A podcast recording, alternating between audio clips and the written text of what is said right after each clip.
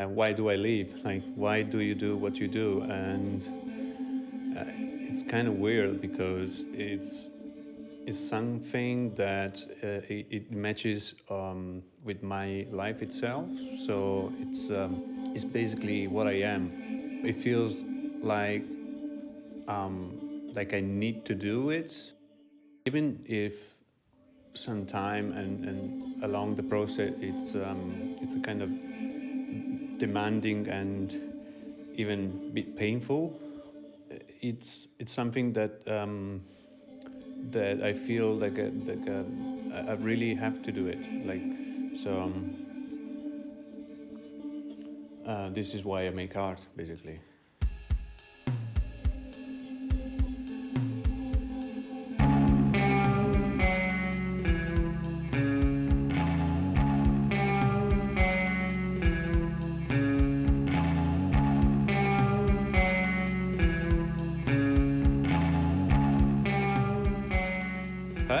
Welcome to episode two of Lo-Fi Podcast. I'm John Wentz. Um, something I'd like to mention that I didn't mention before is the idea behind Lo-Fi Podcast. The idea um, not only to interview mostly European artists, if I can, but it's also to do it with very little as possible. Thus, the name Lo-Fi. Maybe pretty obvious. I want to be able to do interviews on the run, on the go.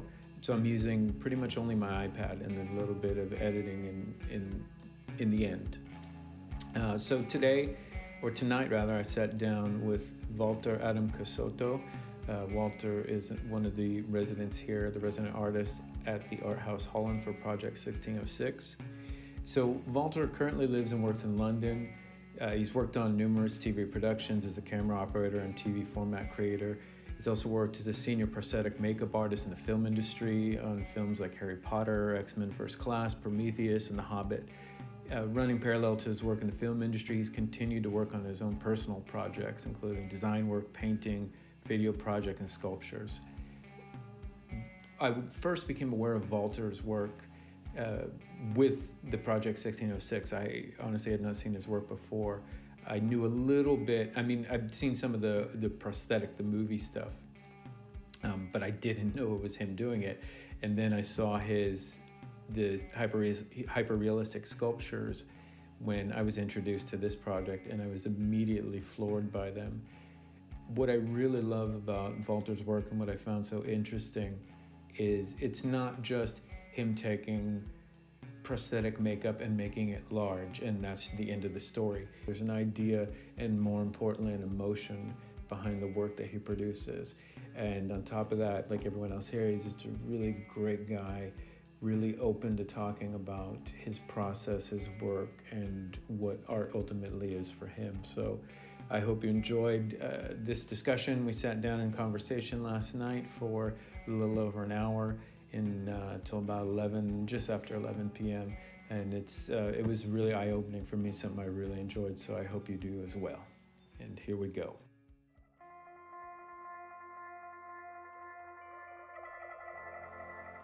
Okay, you set? Yeah. Okay, thank you for tuning into episode two of Lo-Fi. I'm here with Walter Casotto. Uh, Walter is here at the residency in uh, Leiden in the Netherlands with us. Um, he's one of five artists working and is kind enough to sit down with me and have a little chat. Um, why don't we start? Give yourself a little introduction, your um, name, yeah. where you come from. Um, I'm Walter Adam Casotto and I'm from Italy. I come from a town uh, which is a bit more inland from Venice and so I was born in Padua, and um, um, then I moved uh, quite a lot um, in years. Um, I've been living close to Rome, and then I moved to to Milan, and then I, I traveled to Spain, and and I spent a few years in London, and then I think now I'm mostly back back in Padua, these recent years. Which is near Venice. Yes. Close to Venice. Yes. Nice. It's only 25 um, minutes uh, train to, to, to Venice from Padua. It's so amazing. You're so you'd realize how lucky you are. um, And what? So give a little bit of your background. So what? If Mhm. anyone's not familiar with Walter's work, Walter um, is a hyper realist sculptor, but also works in the movie industry, which I didn't know. So coming into this, like my background, like when um, Daniel gave us the name of the artist, I thought you were just doing hyperreal sculptures. I had no Mhm. idea you were involved in the film industry. Okay. So how how did How you get started? happened. And yeah, yeah. What's your background getting into art? Why did you choose what you chose, and how did you get into film? Um, I was uh, at the end of the high school, and I was um, asking my because I basically uh, I should say that I really always wanted to be an artist, and um, I come from a middle class family. Like my parents didn't have much money to make me study study after the high school, and so. Um, but I always wanted to be an artist. I also was very fascinated by architecture and design. Mhm. Um, but I, as I, as I said, I didn't have the money to carry on uh, studying. So um, I came up with this question: What what should I do? Like that gives me the possibility to know all the techniques and you know, trying to get into the art world, uh, um, learning how to paint, sculpting, mold making, because. Um, I also always loved painting, but I but I think I pre- always prefer like get my hands dirty with um, more three D three dimensional. So you knew that So- from the beginning. You Yeah, knew- I certainly knew that from the beginning. So the question was, what could give me the possibility to do all these things together? yeah. And and I was also uh, fascinated by um, the cinema industry, like the um, also the lightnings, the the lighting of scenes, like the light in Yeah. the scenes. Uh, you know, this this form of art always uh, fascinated me, and I said, okay, maybe I should uh, go that way, and so then I can learn, uh, you know, mm, know get to know things like how to do things, and and also earn some money out of it. While I do that, then I'll I'll probably put an, an art piece here and there if I have time, and that what happened uh, along the along the years Okay. and now I got to the point where I'm I worked on quite a few movies, and and uh, I started to produce uh, or, or actually taking more time off from the art industry, as from the movie industry, Yeah. to do my own personal projects. Right. And now I, I, I would just I would like to do just that basically. Just focus on your fine art. Yeah, yeah. yeah. Do you mind talking about the film side of it? Because I'm fascinated. What I've found interesting about you is how you toggle between those things. Because you've worked on some big movies. I was Mhm. really surprised. Like, what are some of the movies that you've worked on? Um, I worked on Harry Potter. Uh huh. X Men, um, Prometheus was a good movie. Uh, the sequel from Alien. Yeah, yeah. What did you do on Prometheus? I, I worked on the old age makeup of Mr. Weyland, Oh, which is the, okay. the big bad guy. yeah, yeah. behind I remember that. And um, and uh, The Hobbit and uh, one of the recent movies that I worked on that I really loved was, was the Queen movie. Queen oh, the really? band. On yeah. was it? Did they just call it Bohemian Rhapsody? Yeah, Was it the Bohemian? Rhapsody. Okay, you worked on that movie. Yeah. Okay, what did you do for that? I applied um, old age makeup on um, his father. okay. Okay, on um, yeah, on his father. On Freddie Mercury. on Freddie Mercury. Yeah. Okay. Um, um, well, you asked if I if I'm confident, like if, if I have any trouble talking about um, the my job.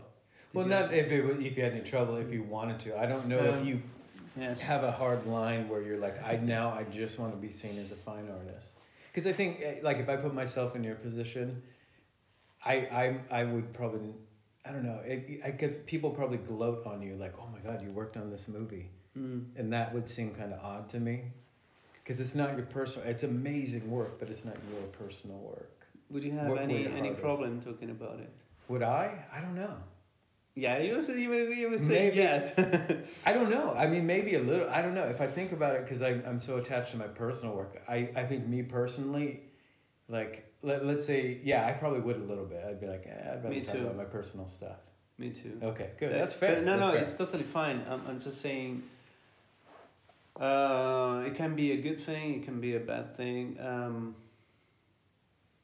uh, I, I love what I did in the, in the movie industry and, and I'm still working on, on that um, nowadays and um, but obviously it's like I got to the point where okay that's enough I just really want to say what I have to say through the through the pieces that I produce like from my Right. from my art and um, that's it really and but it, it's a funny misfeeling because cause I never was quite a, a big fan of horror movies Mhm. or fantasy movies I was so surprised the talks we've had. I, th- I thought you were gonna be like, oh, Dawn of the Dead, oh, The Uh, Howling, and you really. don't like horror movies. Yeah, maybe when I was younger, I was more into horror and fantasy movies. But uh, yeah, no, not really. Okay. Like, no, I'm not really big fan. Again, uh, as as probably all the other or main all the um, like most of the other hyperrealistic guys sculptures, they come basically uh, again from from the film industry, like Yeah. Ron Mueck, Yeah. Sam Jinks, and many others. Mm-hmm. Uh, so I think it's just uh, I don't know, because you, you you can get the possibility to put all these arts together. That is um, it, it's very technical, you know. Um, like producing an, uh, a hyper realistic piece, it's quite that there's a lot of things you have to know that you have to put in line to Right. There's it a lot of skills that go, in different skills that go into each one. yeah Yeah.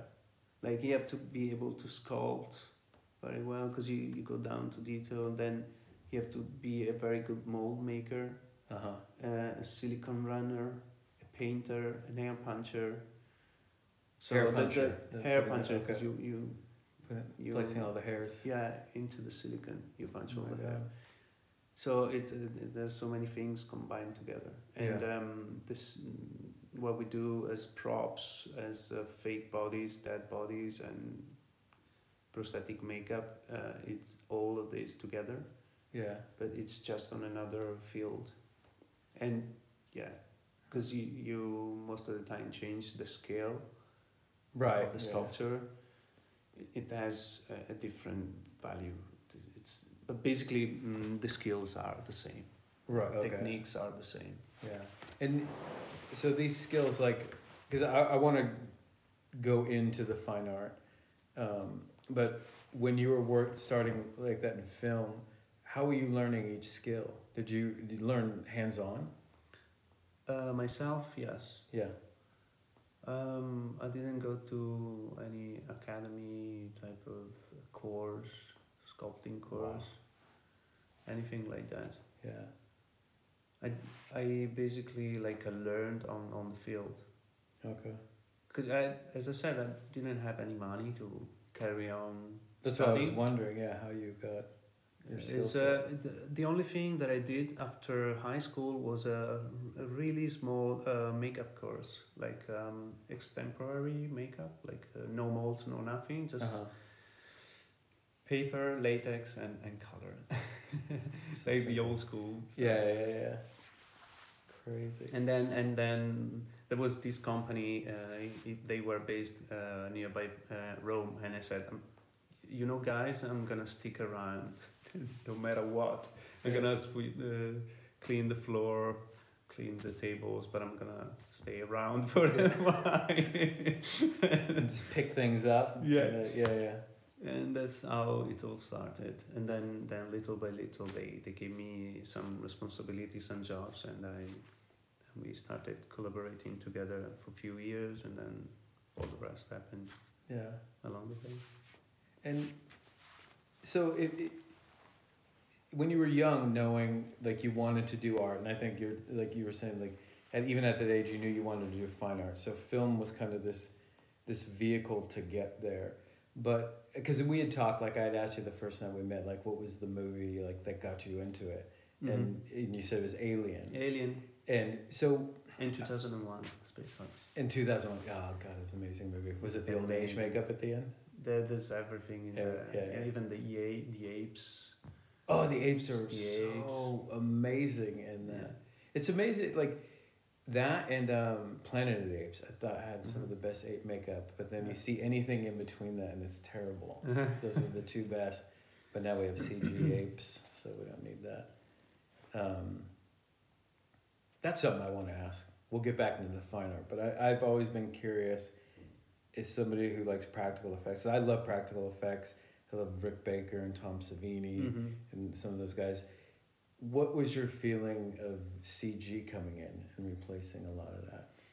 I I got into that world just when all of this was happening, and um, at the very beginning, the people were like uh, because you have to understand like in those days, uh, Rick Baker and all the practical guys they were gods, Yeah.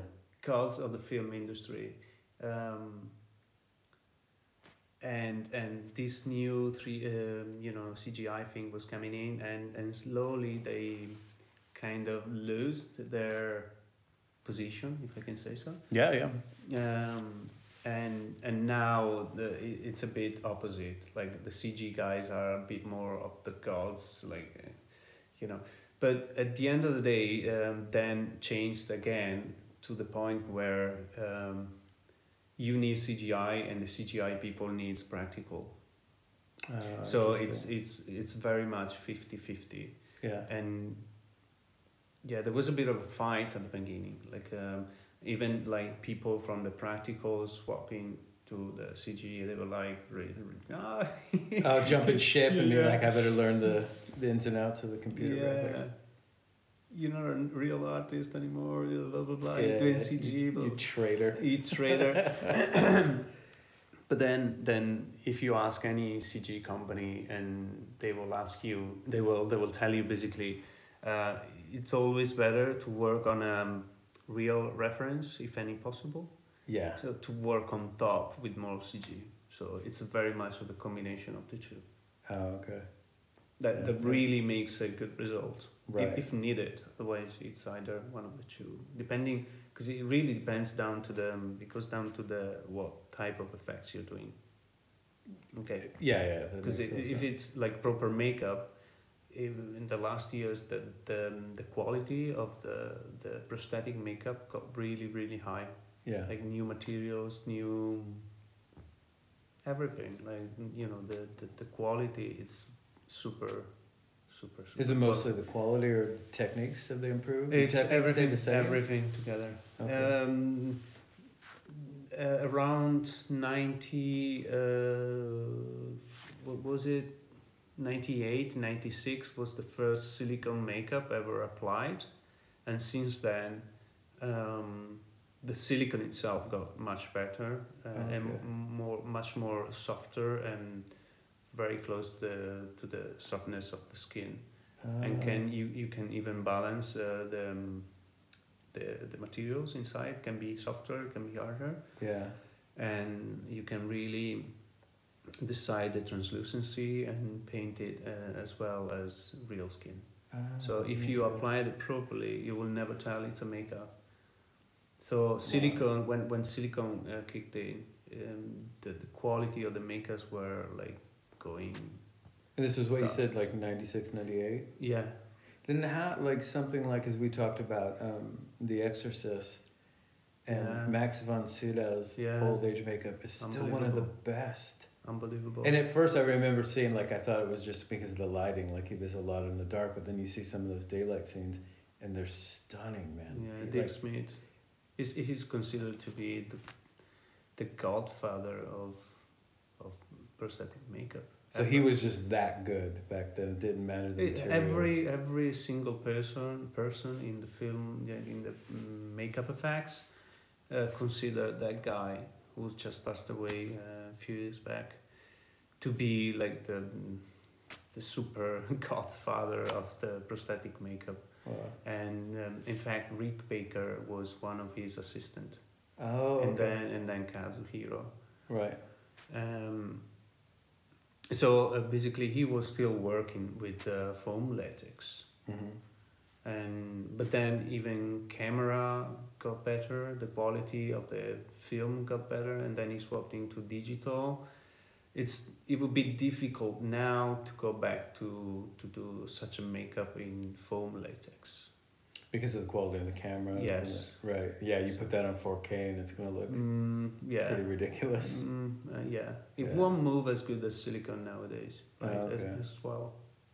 Okay. But if you check online on, on Instagram, some of these guys, some of these bosses, um, Instagram page with all the sculpture they do, the the final makeup. If you're not, mm, if you don't know what they're doing, you will never tell it's a makeup. That's that's the thing So- basically. Yeah. You will never tell.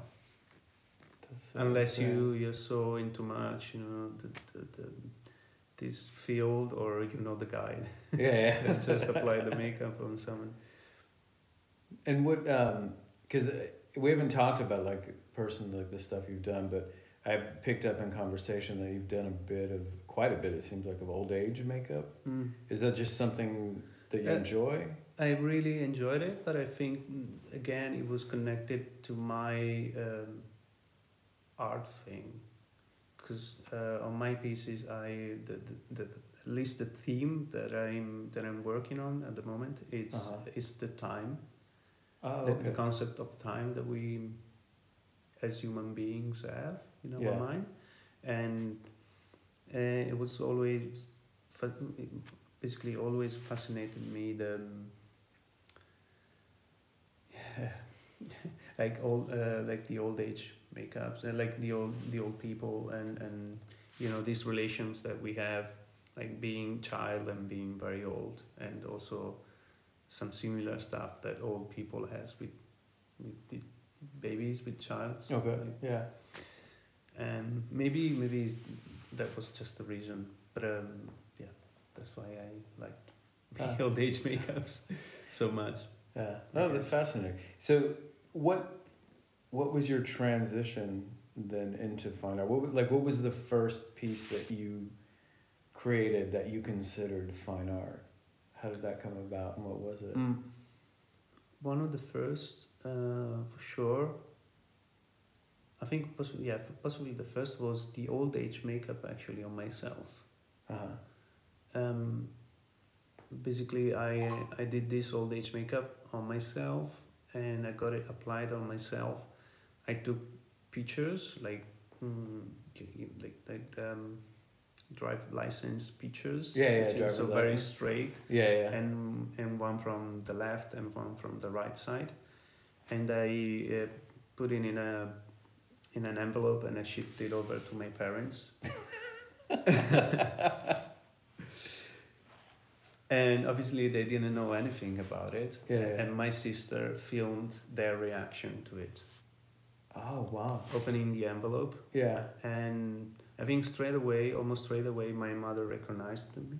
yeah. she recognized me and and uh, and my father took a bit more and then it, then my mother says um i can see the nose blah blah blah and then my sister goes like oh so this piece is called we were never meet at that age That's amazing. and my mom got all sad and Yeah. she's almost started to cry and, and so that that was the I think that was the the turning point where I realized that okay hold on a minute like I'm doing this not just for makeup pu- purpose but uh, I'm doing it as as a, an art project. And, Right. and yeah. But it's it's funny how to me it, it wasn't like a, like a strict line one or the other like um, uh, I don't know I just wanted to make stuff. And and then um, and then um, we met this friend of ours uh, whom who happened to be like a curator Mhm. and she decided she decided to work with work with us and she she basically then she saw why she could tell me why I was doing each piece in that sequence and and why they were connected and that Okay. without me realizing it. Uh, okay. She And she- pointed she at could- the continuity. Yeah, You know, she these- she could see like a psychiatrist. How do you call it? Oh yeah, like a psychologist. Psychologist, Yeah, yeah. yeah. and she could she could tell me uh, why I was doing uh, why I did that and why I did the other after that, because Yeah. all my all of my pieces are like almost all of them, uh, or, um, at least the the very uh, first ones they were um, very personal. Yeah. What were they? Do you mind me asking? What the piece? Um, like even this old age makeup, Yeah. like I portrayed my father and my mother's eyes, like a portrait, oh, like the with portrait. enlarged, The large eyes. enlarged eyes. How big were they? Um, one is uh, one meter and a half, pretty much, per 80 centimeters. uh it's just a, a magnified um, eye of my father. Uh, That's he- really it's a beautiful. squint, a squint eye. So it's, You can it's look at- yeah. They can't see me looking at your side, but it's something. Yeah, you, you can actually scroll down. Is this one? Oh, okay. You can close this window. I'm looking at Walter's side right now. So this is in my the father. box. Okay. In the box, 2015. So It's- that's amazing. And so, what for you? What's what was the the intention behind the piece? So this this is one of the pieces that she was seeing the continuity. Yeah, yeah. And you weren't aware. Yeah, all of all all the all of them. all of them. Okay. Yeah. This one, uh, my mother's one. You did one of your mother. Yeah. Uh, if you go down, this one This is is- my mother. Man, that is so crazy. So she has a very different look in this. What was the why the different expressions? Did you do have any reason behind it? Oh, uh, these these two expressions. Yeah. It's like to me it was um, I never had quite a good uh, relationship with my father. Okay. And if you see he's squinting the eye, like um, she's she he sorry he doesn't want to he he wants to stop looking at reality Okay. sort of thing. Uh-huh. Um, being also very male, if you want to, you know, he's Yeah, a really um, tough personality. Yeah. Really- Machismo. Yeah, Do you have a word for that in Italian? Like in uh Spanish, it's machismo. yeah, yeah. What do you guys say? Uh, molto macho, sì. Molto, oh, macho. That's right. Yeah, molto macho. Very macho. yes. Yeah. Okay. And my mother is in between opening or closing the eye, Yeah. so you can you can't tell what way she she's going. Ah, if he's okay. closing or opening the eye, he's, he's a, in a moment of where you know you don't clearly can tell. Uh-huh. And that again, it's my well, it's my view on my parents basically. Um, And what else did you? So these were in that series. What else was in there? um, if you go back, Okay. Oops. I have to go back again. yes. Okay. Um, so I also did this one, which is quite a big piece. Oh, this one's big. So this is a a, a hand. Oh my! It's huge. A hand with a rosary around the wrist. Mm-hmm. How how big is that hand? It looks like it's, It's huge. on top here. Okay. 120 centimeters by 50 centimeters by 60 centimeters. Yeah. That is huge. And so what's this? That, that's my grandmother's hand. that's my Oh grandmother's my- hand, and, and basically my father, my my brother and I bought my grandmother's house uh-huh. because she didn't have money basically to carry on, and Yeah. so um, we said okay, we buy the house, and um, I, um, I happened to spend last three years um, on the first floor and they're basically living in the same house. And then she passed away. And but it, mm, I don't know. It's difficult to explain because I said, okay, I want to do this piece, Mm-hmm. and I wasn't quite realizing what I was doing. That's the funny thing because it's it's also very strange because if you plan to do such a piece, uh, you're looking into three to four months of work Mm-hmm. and more than one person. Right. Also, Martina was helping me and a few other of my guys Yeah. in the workshop. So, but I, I was really um, saying, okay, I, I really want to do this. I really, I really feel that I have to do it, to do it. And and then I realized it was her portrait, and and uh, it was also about how I was feeling about my country Mm-hmm. because I was never been quite happy about my country and I always wanted to live abroad. Okay. That's why I went over to London and never quite had good feelings about Italians in general. Really? Yeah. I'm, I'm tempted to dig into that, but maybe No, it's, we don't have to. We can just talk about the No, it, there are good things and bad things in every um, culture. Yeah. and there there certainly are um, things about Italians that I don't quite like at all. Uh, but, but anyway, so then this was representing as well uh, b- because it's also called. Um, uh, let's see if I can translate it. Mhm. Translate it in because it's called Stringiamoci a corte, which is like a passage of national. Um, what's it called? The national song. Oh, the Uh, anthem? The okay. national anthem? Okay, and the translation is literally uh, let's get together. Corte, it's a typical way of fighting. Um, Napoleon way of like a, it's a display. Um, it's a technical display to fight a war. Oh, okay, okay. A tactical maneuver. As exactly. Okay, okay. So it, it's in the um, national anthem line, Ah, okay? Okay. But basically, it's representing an old lady almost there to die. So you can never get together for a fight and to fight a war with a that almost that lady. Ah, okay. So sense. this is the view that I have about Italy, like a very beautiful country which is almost there to die. Right.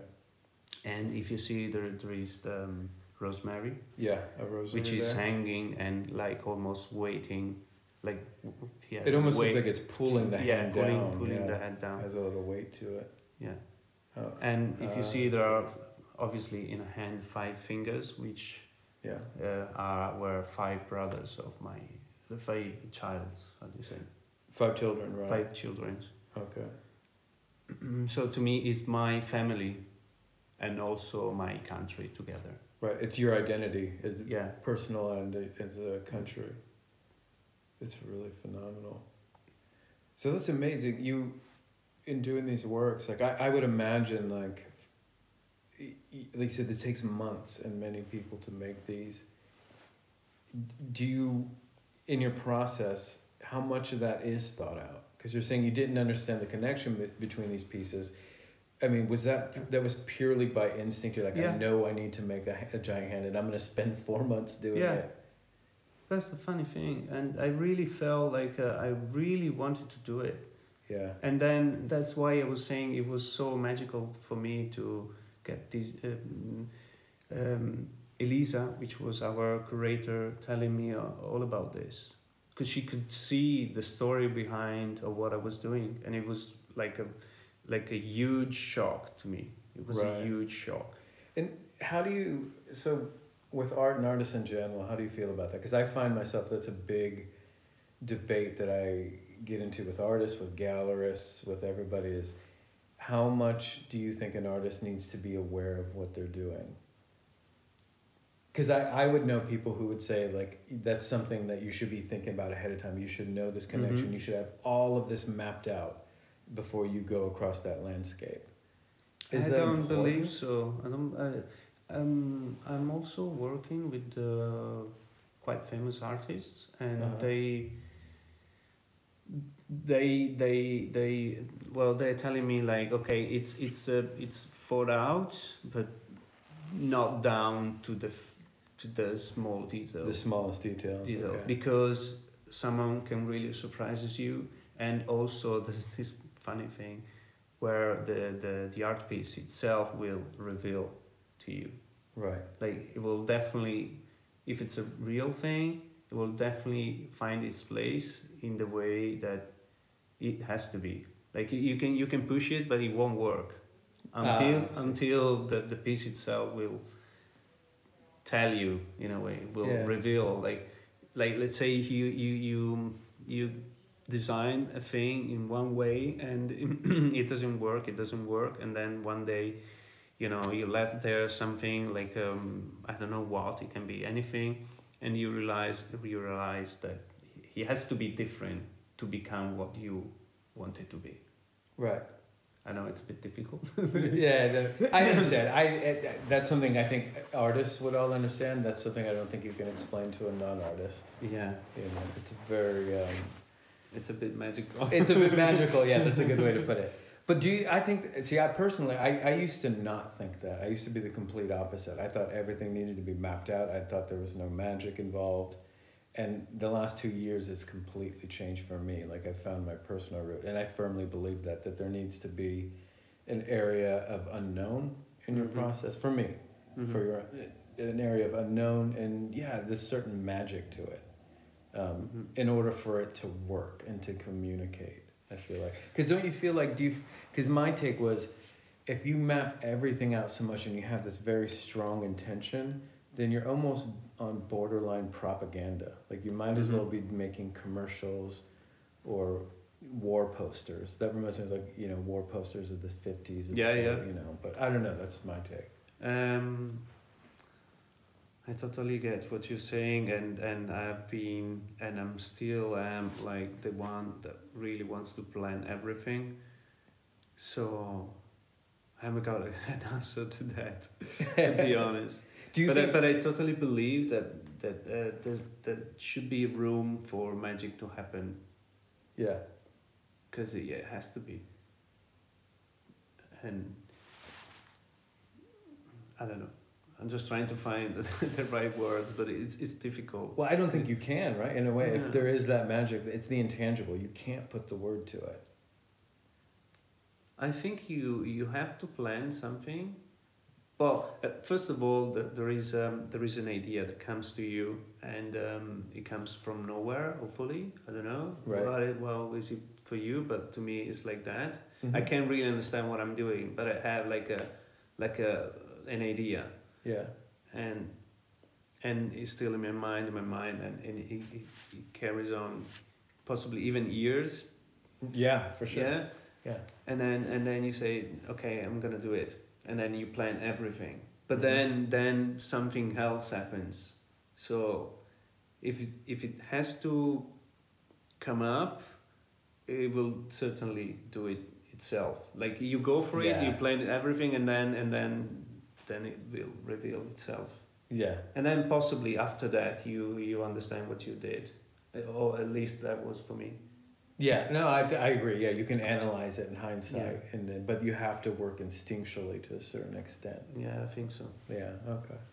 Yeah, But I, I I'm wondering too, as you're saying that, do, how much? Because one, I'm amazed that you could work in the film industry then, because I imagine everything is very. There's a lot of money involved. Yeah. There's time, so that's completely the opposite of what you're doing in your fine art.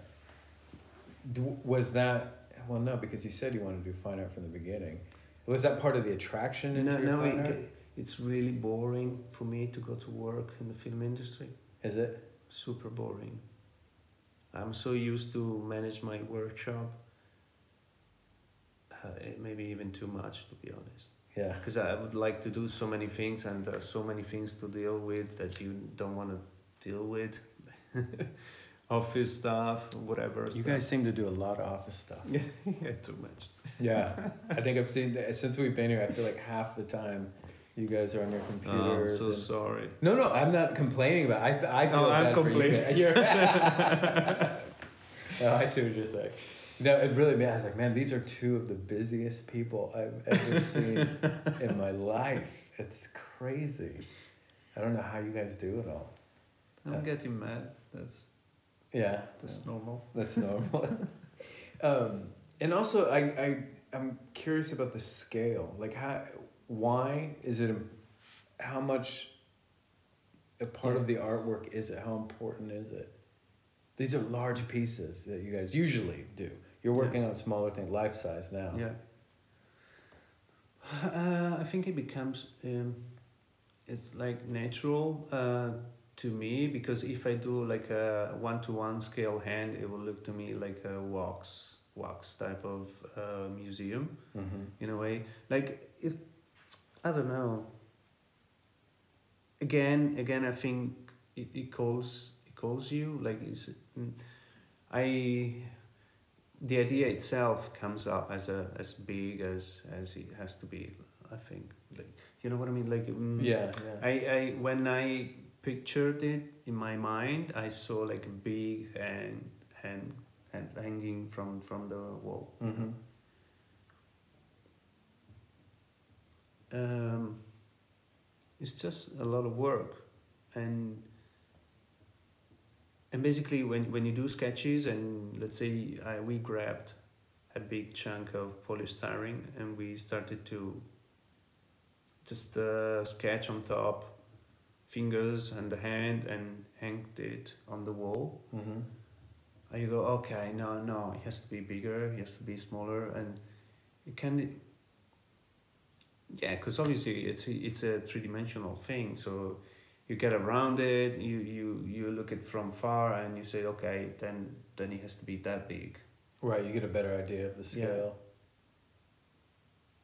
Well it, it was such an important thing like this end, and because at the beginning i didn't know why but it it was very important he he, he had to be big in my mind Mm-hmm. Yeah, that makes it. But even, I mean, all your work is pretty Mhm. big. mm-hmm. The, Well, actually, with David Bowie, uh-huh. um, the original the original idea was to make it a little bit smaller. oh, was it? honest. Yeah, that Yes. Bowie's But then, then for, for a reason or another, um, it became very big. It looks amazing in that scale. Because I, I feel like when I look, I'm, I haven't seen the pieces in person. I really hope I can at some Mhm. point. But it's that thing that kind of, for me, the scale, it makes it more monumental. I mean, it's literally monumental Mm-hmm. because of its size, but that hype, like if I saw the, all these pieces life size, they would feel like props to me probably. But the, the size that you make them, it kind of takes hyperrealism and then makes it kind of unreal again in a Yeah. weird way. Which, which It displaces you, yeah. yeah, Yeah. th- thank you. That's a great way to put it. Yeah, it completely displaces you. You're, I'm seeing these real, real things, but then they're on a scale that is completely inhuman. It's like it's like um, it's like a big sentence. It's not written on um on a piece of paper. It's it's well big on the wall. Uh-huh. It's like it's like a statement, and it's say it is is there to tell you something. Right. So yeah. There's it's like a message. big big sign. Yeah. Yeah. Look at me. but yeah, I totally understand what you're saying. Like, um, it's it's unreal again. You feel like small. There, yeah. like if you were scaled down to the piece, not the piece Right, scaled yeah. up. And I guess also, I, this is the word I was searching for because I, sculpture is so fascinating to me because it is very literal. Like painters, we deal with illusion. Everything is illusion. We're on a flat surface, so we got to create that depth. What you do is very literal, but then by making it an unreal size, it takes away that a certain literal aspect Mhm. to it. You know what I mean? Yeah, Because it's not literal because it's not a life size sculpture, but it's literal in that it's hyper real. It has all the detail, it has all the color. yeah, it's a good point. Uh, there's a piece of, of Paul McCarthy Uh-huh. that just replicated this lady naked, um, and it's one to one scale. yeah. But the piece was about as us a community um being very um, wanted to see everything everything in reality like even the um, what do you call it the, the apps that we use being always uh, looking onto things. Um, but basically, yeah. So the piece had to be one to one, and Mhm. uh, there, there was a reason to be that the the original scale. Mm-hmm. Is the voyeurism? How do you call it? Yeah, yeah, yeah. Because when something's one to one I feel like you feel it's like a mirror. You're looking at Yeah, somebody that's else. why he made it one to one scale, Right. and the, the piece was about voyeurism, Right. the the human need to to see things, Yeah. and the lady was uh, naked. But, but yeah, this is this is a, a different take. Mm. So if you scale up things in again in I don't know. Yeah, I think it's more monumental in its um I don't know. I think it's just what what we said basically. Yeah, yeah. It's almost godlike now when I think about it. Like, you're you're looking at a god. These huge things. It's just awe inspiring. It takes you to a different place Mm. at this scale. It seems like. But again, I did also like uh, one-to-one figures, like the this big can, and also other pieces. They were called garbage series. The garbage series. Yeah, like normal, uh, all-day life um, Oh. bottles and cans. So these are images of crushed cans and yeah, replicated bottles in silicon replicated as it silicon. was. But how they're not painted. as They, if they are painted as as skin. Yeah, as flesh. Yes. Why? it's really creepy, by the way. Yeah, it's really creepy. I know. it's super creepy. Oh man. They, so they're the- like abandoned uh, corpses, Oh, okay. abandoned, you know, people. It it talks about, you know, uh, the the mortality of our. Uh, how do you say in English? Like uh, the body, the the involu- the vulnerability. The the body that we have is just a it's just a box, okay. yeah. So those pieces, like normal, uh, everyday pieces, they are like bodies, Uh huh. and it talks about the mortality that we have as as as bodies, as as objects. Ah, Our- okay. Our body is is just an object, and it gets Uh-huh. old, and it gets crashed, and it, and then it's abandoned. So, oh, okay. So that so- becomes a metaphor for the yeah, body. for the itself. body, it's exactly. Sorry. Oh, okay. and it's very creepy but at the same times it, it talks about what's inside the box so uh, we, Ah, we live yeah, in yeah. this box but it's just a box Right. So the implication is what you're not seeing. sorry The the the implication is or the meaning is the thing you're not seeing. Exactly. What's empty. Out exactly there. the big That's one beautiful. the big one uh, is dedicated to our curator um, the one that we had from the beginning she passed away because of cancer Oh man. and and is this, you this one titled her? That's that's Yeah. yeah. that's titled her. It's dedicated to her. It's a big can. It's a large, big one. Uh-huh. And these are again uh, taken by real objects, emitted into silicon You're taking making molds, molds of them. out yeah. of it. Yeah. And where on these it says part of the material is human hair.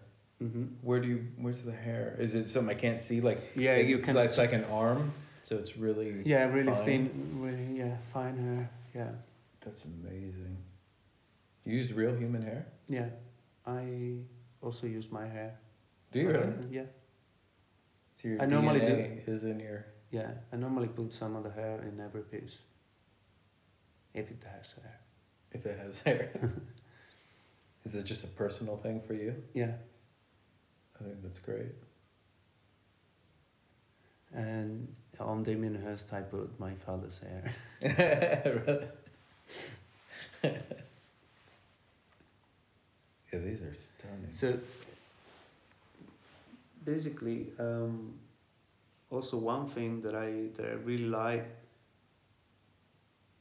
It's not that I like, but it's something that I that I use as a metaphor. It's like the, these boxes as metaphor for our body again, and and the skin. It's it's mm, these all these hyperrealistic thing that um that I do it is just to talk about something that is over like behind that level of skin Right. Behind the veil. behind the veil Yeah, of yeah. the skin Yeah. and again for some reason you may love it but hyperrealism is not oh, one of my favorite type of art Are you serious? yes You put I- I- into this? I, I, I totally love the, the process Okay. But i also believe it's a really weird type of art. In what way? Mm, because it misses of a certain level of magic that you can you can see in a in a big colorful painting. Like like let's say in a painting there is much to imagine the, everything is put together in a way that you can clearly see uh, okay it's a painting it's a colors mixed together Mhm. unless we are talking about hyperrealistic painting that I don't like at all. Mm-hmm. Like the stuff that you do, it's so um, it's magical in a way. Like the way you stroke, you know, the way you paint, the the, the colors that, that you choose. It's it's um. It's an, an image like it's a constructed image, whether this one is just a replica of something that is already there in in Right. life. Yeah. you yeah. know, yeah. it's It's, a one to one translation. Yeah, exactly. Yeah. Yeah. Yeah. Again, I totally love all the process because there's so much control and so much the technique that you have to put in. Yeah. Yeah. But I'm also trying to find a different take on it. It, but is part of that with the scale? Yeah. Yeah. yeah. What else do you think? What would be a diff- another Well, I guess the um, the square things that I do. the cropping? Yeah, Yeah. like chopping off pieces. I don't know. I'm still looking to. I'm I'm still developing stuff. We'll see comes out. But it, so if that's not the top, what what do you like to look look at then? What inspires you sculpture wise? If it's not hyper realist, Oh, but well, the old masters are. really, you yeah, you like the I old love masters? all, all the Italian masters. Yeah. You guys have a couple, I think. no one, uh, you know, worth remembering. What? Michael, I said no one worth remembering. No, no, no. That no. Michael Sutton No. guy. Oh yeah, no, no, no. But um, I, I always loved William Turner, Joseph Turner, the painter. Oh yeah, yeah, yeah. The the yellow, the I don't know the way he was painting. So is that is that what you think? Like, what's your personal philosophy of art? Like, should art not be mimic the real? Should it be something other than the real? Um, I think it should mimic the the real. If it has a, a real meaning behind it, Yeah, that's totally yeah. That's uh, Ron Mueck and many others, or or the way some of the hyper-realistic guys took reality and transformed it and deformed it.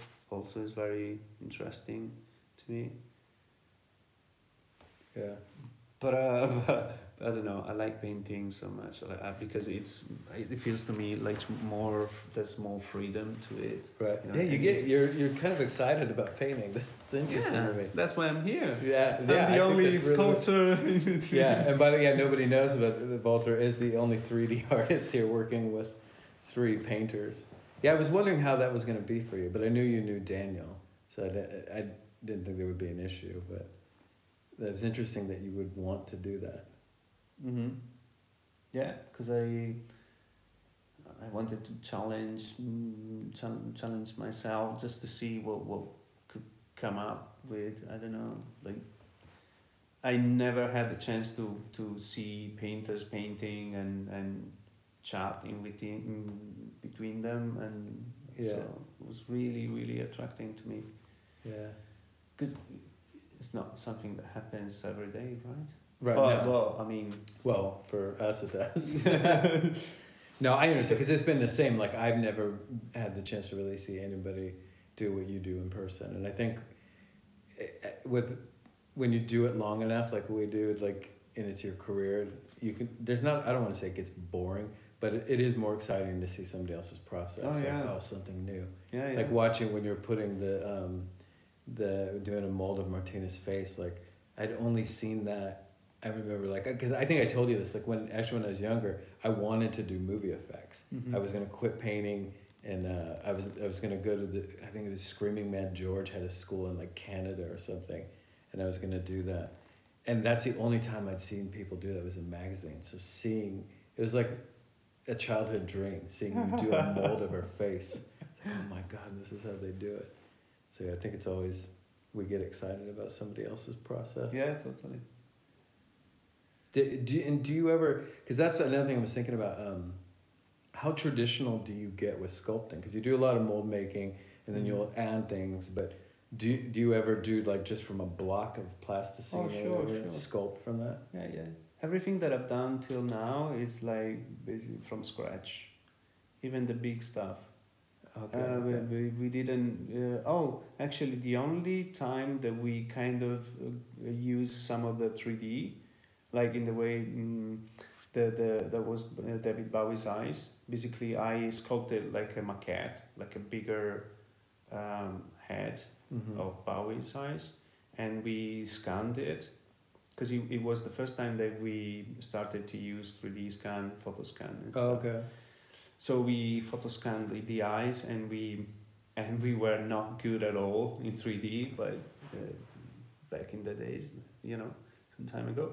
So we basically scaled up the, just the very generic shape of the eyes, Mm-hmm. um, and then we applied more plastiline on top, and we and and then we sculpt everything like and basically because I didn't um, quite knew what was the right expression that the eyes had to have. Oh, yeah, yeah.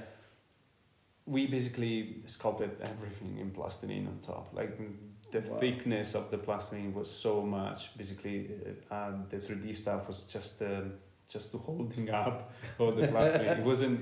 It wasn't like down. Oh, it was like the armature for the yeah, plastic. it was Yeah. uh, basically an armature. Yeah. Oh, that's Um, crazy. Yeah, but I'm planning to do to to implement more of the three D stuff just just to speed up the process. But basically, you still have to sculpt uh, your model. Maybe it can be one to one scale. Just uh, I mean, like a small scale, and then you can three D scan it and Oh. and then print it in big. But then you will still have to go on top with more plastiline to do the fine details and all that, and then do the mold and then cast it in whatever material you Yeah. have to cast it with. And that actually, something you said just reminded me, how, um, because you brought that 3D sculpture with this, Mhm. How big of a role now does, or 3D printed sculpture, sorry, how big of a role does 3D print play in your process now? Is it something you utilize a, a lot? Uh, we utilize it in, in more for the film industry. Oh, okay. I haven't done much uh, on my own art at the moment. Like actually, did that piece that I just brought over, I think is the first ever piece that I would cast Mhm. and make it in in bronze. Uh, just because I I, lo- I love the dichotomy of, of being like a, a new like a, like a like a three D print but with an old material like bronze and combine Oh, yeah, the two yeah. things together. So Yeah. again it's about new and, and, and old. Right, right. The meeting. The, the yeah, the meeting of, of the two. But that's the only one, and um, it's my uh, image. And again, I'm I'm also using many times my image in my other sculptures, so I think it's still on, the same path of what I'm doing. Right, right. It just becomes another tool. Yeah, you, Yeah. because again, I came over here, but um, being a hyper realistic sculpture is difficult to to produce something in three weeks. Like there's so many tools and so much impossible. too much Right. stuff that I that I need to to do. Uh, to me, it was just um, just a way to, to meet you guys to see what what was your take on things and, and try to imagine new things and come up with new things on on my side. Yeah. but I never thought I could uh, could have done like a hyperrealistic sculpture here in three weeks Right. from from the first. place. Yeah. I mean, the painting alone takes what a week on some of. Yeah. Uh, So, uh, but, but I'm very happy because um, cause I think it's really helping me to visualize new things, new ideas, and, and also pushing me to do uh, things faster. yeah. With just being here. Yeah, being here. Yeah. Like, like trying to imagine how to, to do things in a way that are more spontaneous. Ah, okay. Like- yeah, yeah. Trying to produce art pieces that are more, that takes less less time basically than, Right, than right. months. Yeah. Months. That's so crazy. Mm. I I used to I it, years ago when I was out of school I used to do hyperreal paintings or more photoreal I guess you call them, and um, I think I was Martina I was talking to earlier about that, and and that was kind of the thing for me is too I wanted not just find a, a quicker way to make art but I couldn't take the process anymore like it seemed absurd to me to to spend three Mm. weeks four weeks on one painting Mm.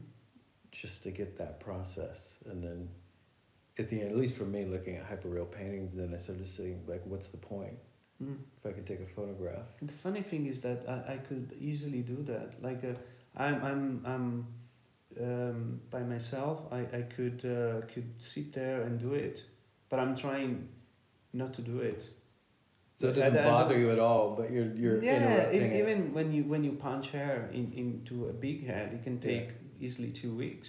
yeah Just just by punching One by the one. hair, yeah, the hair, and then there's all the cutting and the styling missing, and that's Yeah. just one of the other processes. yeah so I'm naturally uh, pushed towards sitting there and, and spend weeks on something, yeah but uh, it's something that I'm trying not to. Obviously, I will do it, but I'm also pushing myself to see things differently, right and this is why I'm here, basically. I think. yeah you think I think you'll see we'll see. it'll let you know Yeah. so what's what's next for you after this Uh, good point. I'm gonna go back and relax for a bit. no. maybe get that villa that sweet sweet villa Yeah.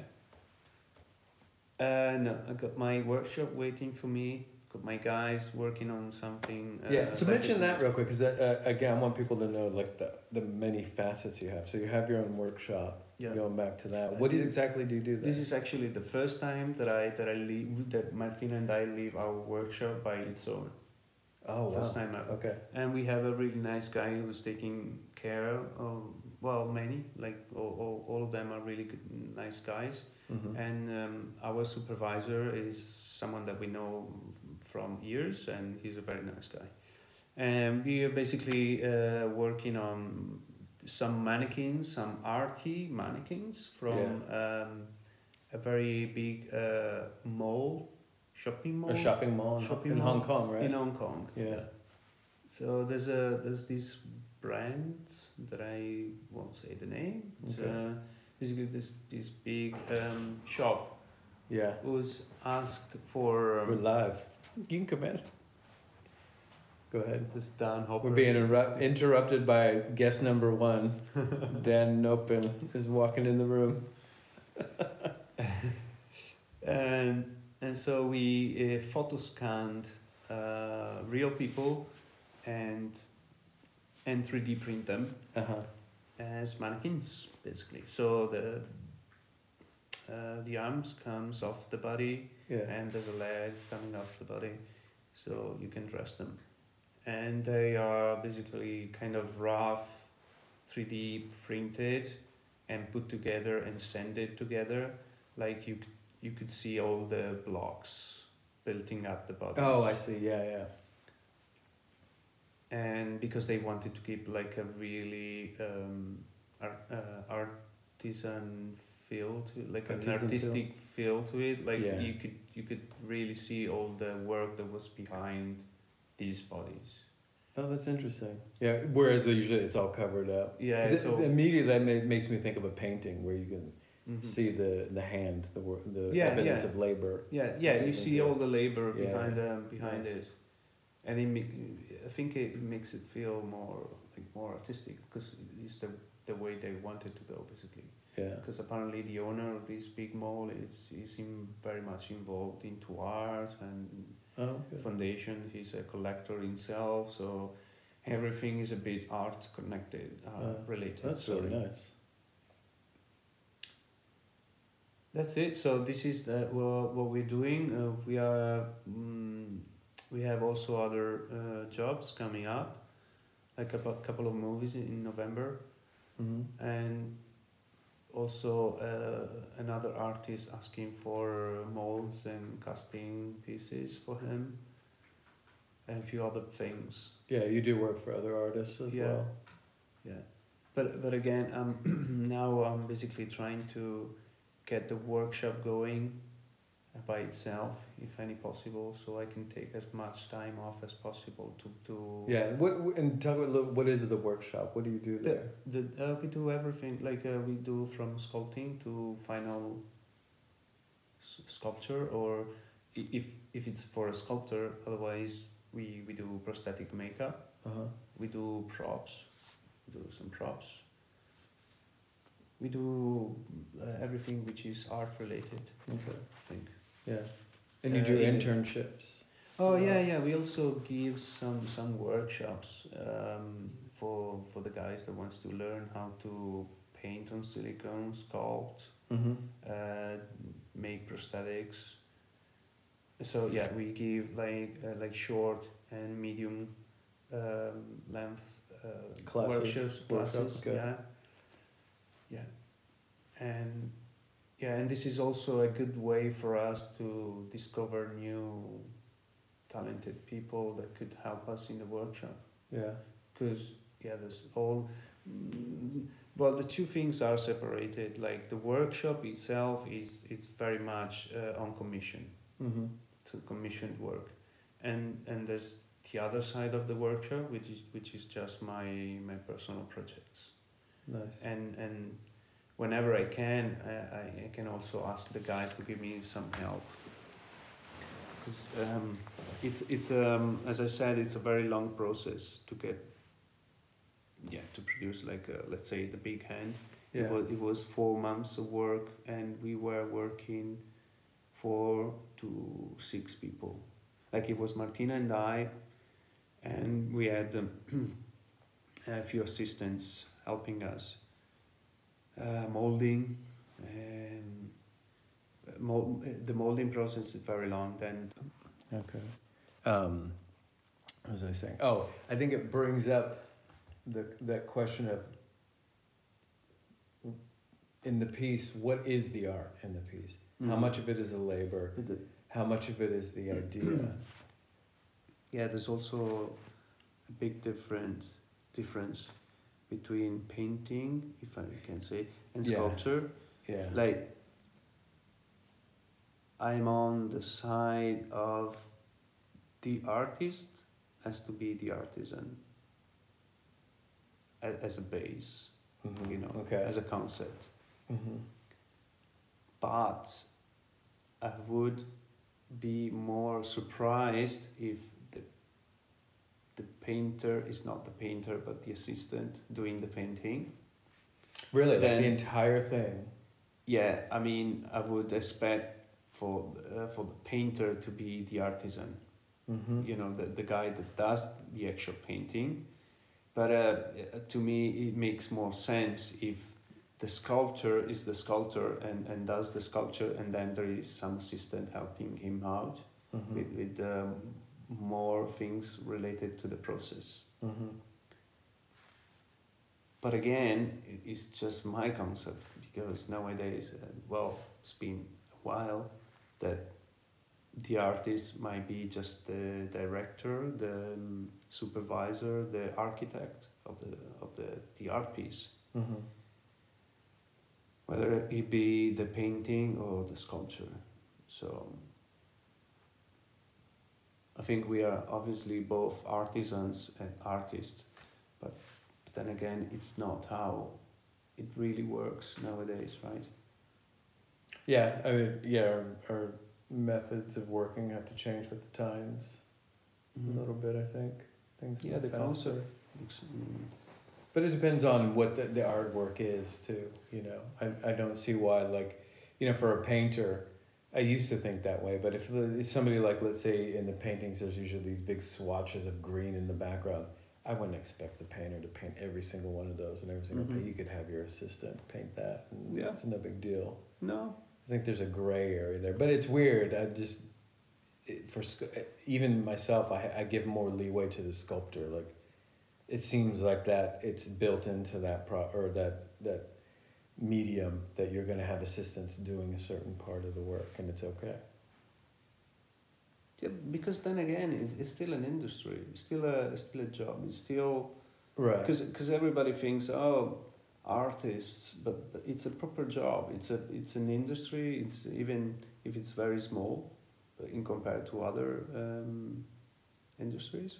Yeah. but you know because especially nowadays you have to be the artisan the artist the promoter the um, accountant the, Yeah. you have to be many things The together. administrator. Administrator. Yep.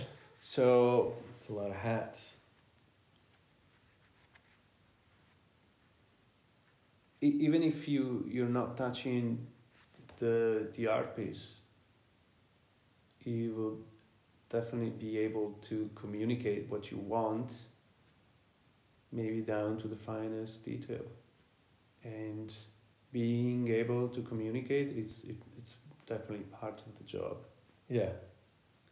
even if it's within our, yourself that you do it yourself or even if you just communicate to someone else to do it for you Yeah. but uh, then and then I'm I still think that there this this as we said before that the art piece it, it, it will tell you it will uh, it will come up with by itself so uh, the artist has to be there you know even if he doesn't touch Right. it he has to take decisions and work around it to, to make it work Yeah.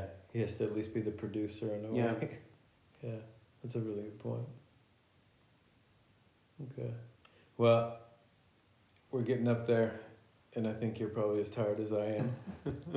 so maybe we'll call this a, a done. Anything you want to throw in towards the end? yeah you should come and visit us in Italy Thank you, thank you. I, I definitely will, man. I'm Okay. excited to. Well, I'll try and do it sooner than later, but I would love Okay. to. And uh, to see your workshop, I think would be amazing. fantastic But um, we'll wait for you Thank you. And on my side, man, thank you for doing this. I didn't intend My to do this podcast when I got here, but after seeing everybody work and especially seeing you guys work, um, it was really inspired to me. So I, I felt selfish. I wanted to sit down for an hour and just talk with you. So I appreciate it, man. Thank you. My pleasure. Really. Right on. Okay.